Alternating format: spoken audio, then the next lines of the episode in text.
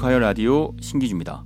Esquire 라디오 신기주입니다. 오늘은 어, Esquire 라디오의 인기 스타죠 박찬용 에디터를 모시고 확신합니다. 네.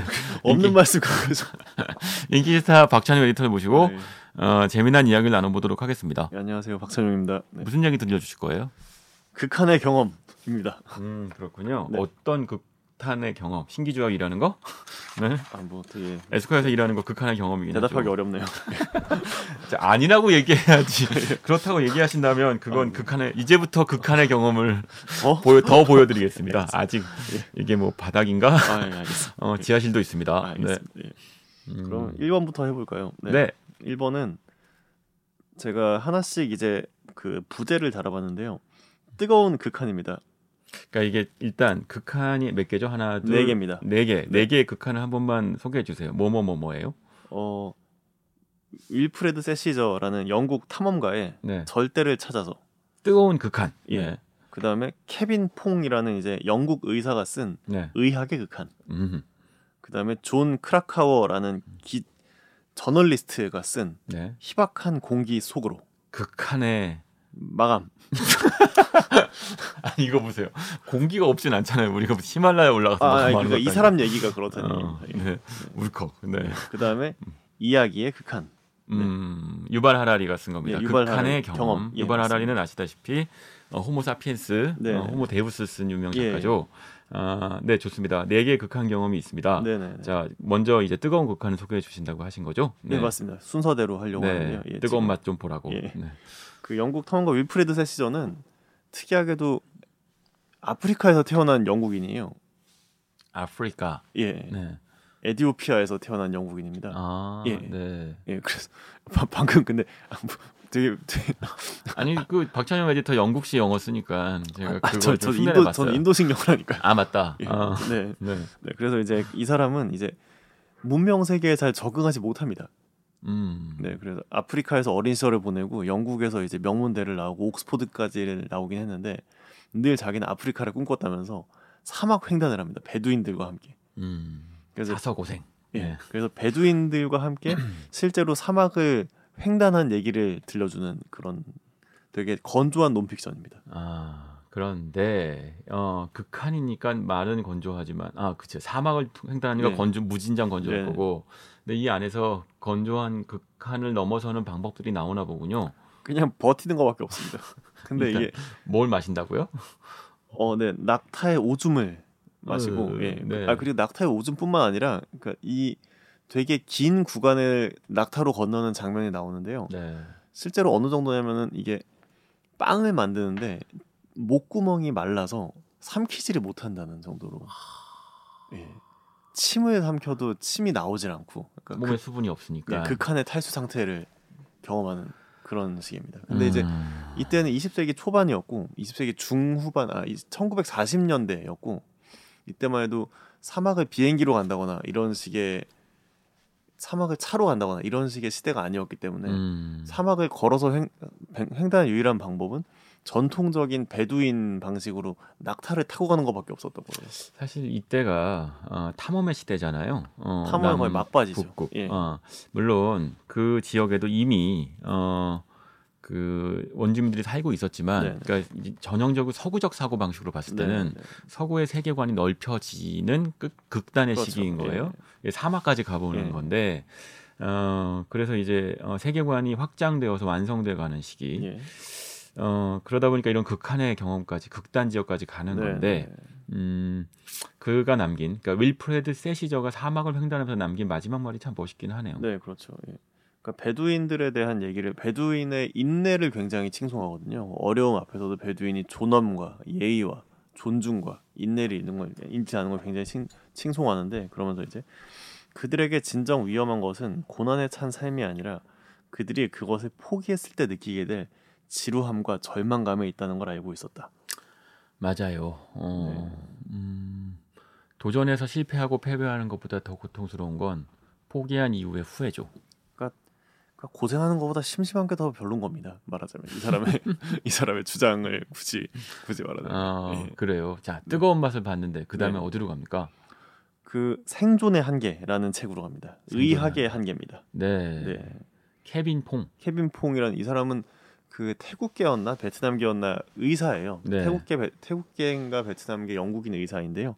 이제 인간의 극한 상황 앞에서 의학적으로 도전하고 이제 그에 맞서서 의학적으로 승리한 경우를 점점 찾는 겁니다. 어, 그래서 이제- 그 예를 들면 어떤 극단적인 상황인데 육체의 한계를 부여하는. 예를 들어서 저체온 생리학. 그러니까 인간이 되게 저체, 저체온증에 빠졌을 때 어떻게 음. 다시 살아날 수 있는가. 그러니까 인간의 체온이 얼마까지 내려갈 수 있는가? 인간의 어. 체온이 얼마까지 내려가서 얼마 동안 얼었는데 어, 언제까지 어때까지 살아날 수 있는가. 아, 네. 그리고 성형 수술의 역사에 대한 얘기도 나와요. 음. 성형 수술은 처음에 전사 그 군- 전쟁의 예, 예, 전쟁, 부상자들을 위한 부상자들 거였죠. 네. 특히 이제 그 얼굴에 화상 같은 걸 입은 사람들의 음. 얼굴을 안면을 재건하기 위해서 만들어진 음. 성형 수술이 그 수술이었는데요. 이제 이런 식으로 인간에게 육체적 여러 가지 한계로 짚어지던 것들이 의학의 힘으로 이겨낸 것들을 이야기하던 겁니다. 음.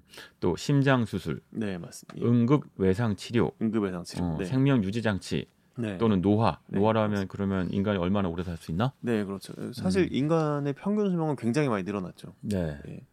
어, 그런 것들을 어, 지금 케빈 퐁이라는 의사 생리학자겠군요. 예. 이분이 어, 육체는 인간의 육체는 어디까지가 한계인가? 맞습니다. 어, 어를 실험하고 어, 도전하고 노력하고 예, 그러니까 어. 본인, 그러니까 그 의학의 역사 자체가 이제 인간이 맞닥뜨린 여러 가지 한계에 계속 도전을 해간 역사인데, 그래서 그의 말에 따르면 이제 우리는 약 100년 동안 가망이 없는 것으로 받아들였던 상태를 충분히 살아남을 수 있는 것으로 바꾸어 놓았다라는 네. 말이 나옵니다. 음, 윌프레드 세시저, 어, 윌프레드 세시저를 움직이게 한 탐험 정신은 영국에 여전히 남아 있다. 이 예. 케빈 퐁도 영국 예, 영국 사람이군요. 예, 네. 예, 예. 그렇죠. 어, 영국이란 국가가 19세기의 전 세계 최강대국이었을 때 지금의 세계관이 완성되었죠. 그렇죠. 어, 예. 외연이 서구적 세계관이 완성되었고 예. 외연이 확장되었죠. 어, 우리가 탐험을 해야 하는 이유는 음, 단순히 그렇게 해야 하기 때문이다라고 음. 하죠. 예. 그렇군요. 아, 지금은 화성을 탐험해야 되는 시기일 수도 있는데. 뭐 지금 많이 나가고 계시죠. 그 예, 많이 나가요? 아, 아, 이제 많이 나가려는 추세 아닌가요? 어, 네. 예. 어, 예전에 moonshot 프로젝트라는 게 지금 Mars 네, 어, 네, 네. 화성으로 바뀌었는데 예. 그렇게 먼 꿈을 꿀 때 인류는 어, 큰 발을 내딛는 거, 작은 한 발을 내딛는 것 같아요. 그렇죠. 예, 어. 뭔가 닐 암스트롱처럼. 예, 맞습니다. 네. 자, 다음 네, 음. 극한의 마감입니다. 울컥 무슨 아, 마감인데요? 아, 근데 네. 이 사람 마감 정말 너무 짜네요. 이제 이- 존 크라카워가 네. 전문 산악인인데 네. 산이 좋아서 산악 전문 잡지에 들어간 거예요. 산악 전문 잡지 이름은 Outsider. 아, 네. 네. 왜냐하면 산악 사- 산 잡지에 들어가면 이제 산 출장을 보내주니까. 음. 네. 그래서 결국 산이 좋아 산에 산 매거진에 들어가서 예. 산으로 취재를 갑니다. 취재를 어디로 갑니다. 가나요? 네. 에베레스트입니다. 역시 폼납니다. 예. 네. 근데 당시는 이제 에베레스트 정상까지 일반인이 가게 해주는 일종의 여행 코스가 인기였답니다. 아, 네. 정상까지 여- 일반인이 가는 그러니까 그 셀파 이런 사람들이 도와줘서 가나 예, 보구만. 숙련 숙련된 숙련된 산악인인데, 아, 그러니까 산악 경험이 있는 일반인이 아니고 프로 산악인은 아닌. 네. 예. 그래서 아마추 그 에베레스트는 누구나 가보고 싶어 했거든요 산악인이라면. 네, 그래서 네. 이제 아마추어 산악인들을 대상으로 에베레스트에 가는 상업 등반 프로, 코스가 인기였는데, 음. 근데 그 출장 팀에서 죽은 거예요 사람들이 많이. 어. 그러니까 전장 그 여행 코스에서. 음. 말하자면 우리가 지금 뭐 어디 패키지 여행 갔다가 사람들이 죽은 것처럼 되게 네, 많이 죽은 네, 겁니다. 네, 되게- 네. 이게 되게 유명한 사건이었대요. 80년대 미국에서. 어. 네. 열몇 네. 명이 죽은 겁니다. 그래 실제로. 음. 근데 이제 크라카워는 살아서 놀아 내려왔어요. 네. 그래서 근데 마감이 있었던 겁니다. 원고 마감이. 헐. 아웃사이더 편집장이 이제 크라카우한테 원고를 쓰라고. 네 명이나 죽었고 혼자 살아왔어요. 네. 그러면 이제 어, 수고했다 이제 어, 심신의 안정을 취하라 해야 하는데 원고 써야지. 네 마감은 언제 하, 주실 예. 거예요? 이런 거죠. 네. 네, 그래서 1만 7천 자 분량의 원고를 실제로 쓴 겁니다. 이 사람이. 헐. 네. 그래서 이제 그 내용을 보충한 게 희박한 공기 속으로입니다. 정말 어 아니 차- 차라리 그냥 에베레스트 정상에 있고 싶었 겠다 싶네요. 마감을 경험해 네. 보신 분들이라면 네, 그래서 아니 그그 이렇게 갔는데 이렇게 잔인무도하게 원고를 쪼는 편집자 편집장들이 있어요? 뭐 글쎄요, 뭐 저도 이번에 뭐 말을 말 조심하세요. 네. 어, 네. 아니 박찬영 에디터도 스위스 출장 갔을 때 네. 어, 원고를 마감했잖아요. 그죠? 그렇죠. 예. 네, 시계 시계 관련된 SIH 해- 출장을 갔을 때 네, 해야 했으니 대체 누가 예. 그걸 하라고 그렇게 잔인무누하고 인간미 없는 짓거리를 했나요? 뭐 그러게 말입니다. 여기 여기 크라카오가 보면 높은 고도에 오른 사람의 정신 능력을 신뢰할 수 없다라고 하는데 저도 당시 저희 괴로 과로에 있던 제 정신 능력을 신뢰할 수 없었지만 아무튼 어, 여긴 에베레스트고 그쪽은 몽블랑에 올라가서 아이 뭐 마감을 했던 거나 고산 다, 고산 때까지는 텐데 아무튼 아, 원고 내놓으라고 했던 사람 접니다. 아이 네. 뭐 아무튼 그래도 네, 제 음. 재밌게 원고 만들었습니다. 네. 어, 우리 모두 희박한 마감 속으로 가고 싶은데 마감이 그리고- 희박한 세상. 근데 이 책 진짜 재밌습니다. 거기서 한 가지 놀라운 건요. 그러니까 높은 고도에 오른 사람의 정신 능력을 신뢰할 수 없다면서 네. 실제로 기억이 희미한 분까지 그대로 묘사해서 기록해 놓잖아요. 역시 기록하는 자, 자가 예, 어, 그게 결국은 굉장히 의미가 있는. 음, 실제로 이걸로 남기죠. 항의도 받았었대요. 항의? 무슨- 왜냐면 이것 때문에 그러니까 이게 사망자랑 살아남은 사람들 사이에서 네. 이게 아무래도 사람이 목숨이 오고 간 일이니까 누가 잘했고 누가 잘못했고 이런 치, 책임을 매기게 되잖아요. 음. 근데 이제 크라카우의 묘사에 따르면 틀린 부분이 있었다고도 합니다. 근데 이제 본인은 여기서 뭐 내가 맞다, 내가 틀리다가 아니라 여기 말대로 높은 고도에 오른 사람의 정신 능력 신뢰가 그때 없- 없기 때문에 내가 그때 기억이 잘 가물가물하다라고 실제로 써놓은 거예요, 정말. 음. 예. 알겠습니다. 어, 네. 그래서 기억이 가물가물한 기억을 해치고 자 마지막 네. 어, 또 다른 극한의 경험은 무엇입니까? 네, 이거는 유발 하라리의 이, 제, 이 원고의 제목이기도 했던 극한의 경험입니다. 음, 어떤 경험을 했는데요? 근데 네. 이 원고는 이제 유발 하라리 씨는 일종의 문헌을 연구하는 사람이니까 맞아요. 예. 네.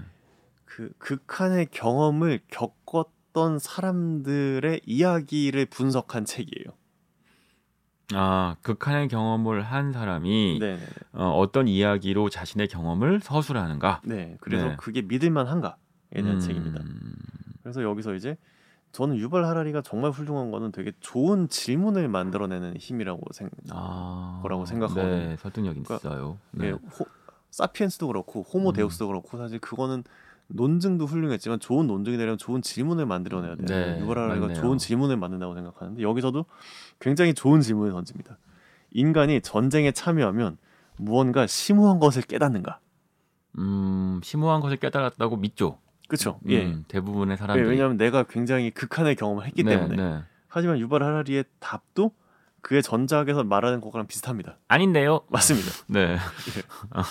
어, 갑자기 너무 촐랑거리겠다. 그래서 아닌데요. 유발하리가 사, 네. 사피엔스에서 말하는 건 사실 인간은 별로 대단한 존재가 아니라는 거잖아요. 그렇죠. 마- 어떻게 보면. 은 네. 근데 여기서도 이제 인간이 전쟁처럼 엄청나게 빡센 경험에 참여하면 뭔가 대단한 걸 깨닫는가라고 했을 때 아닌데요라고 하는 겁니다. 그래서 아니면 뭐야? 그러면 뭡니까? 네, 인간은 어리석다. 인간은 아리, 어리석은 거죠. 그러니까 음, 이야 인간은 이야기에 이끌린다는 것이 유발 하라리의 음, 일관적인 가장 중요한 주장인데, 테마죠. 예. 네. 근데 이야기에 이끌리는 인간의 어리석음을 말하는 겁니다.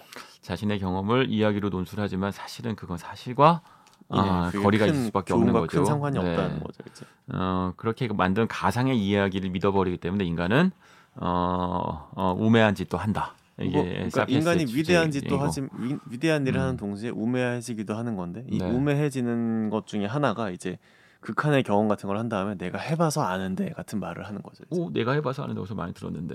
네, 뭐, 네. 예.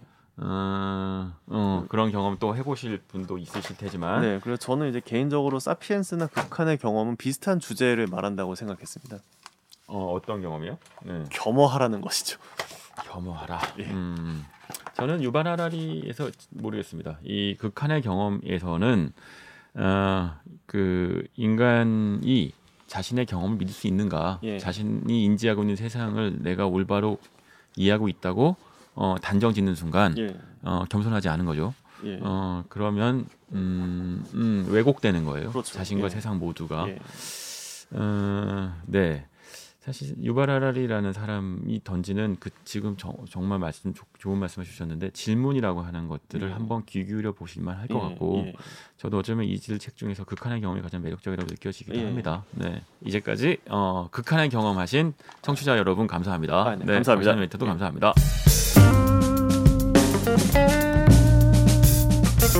에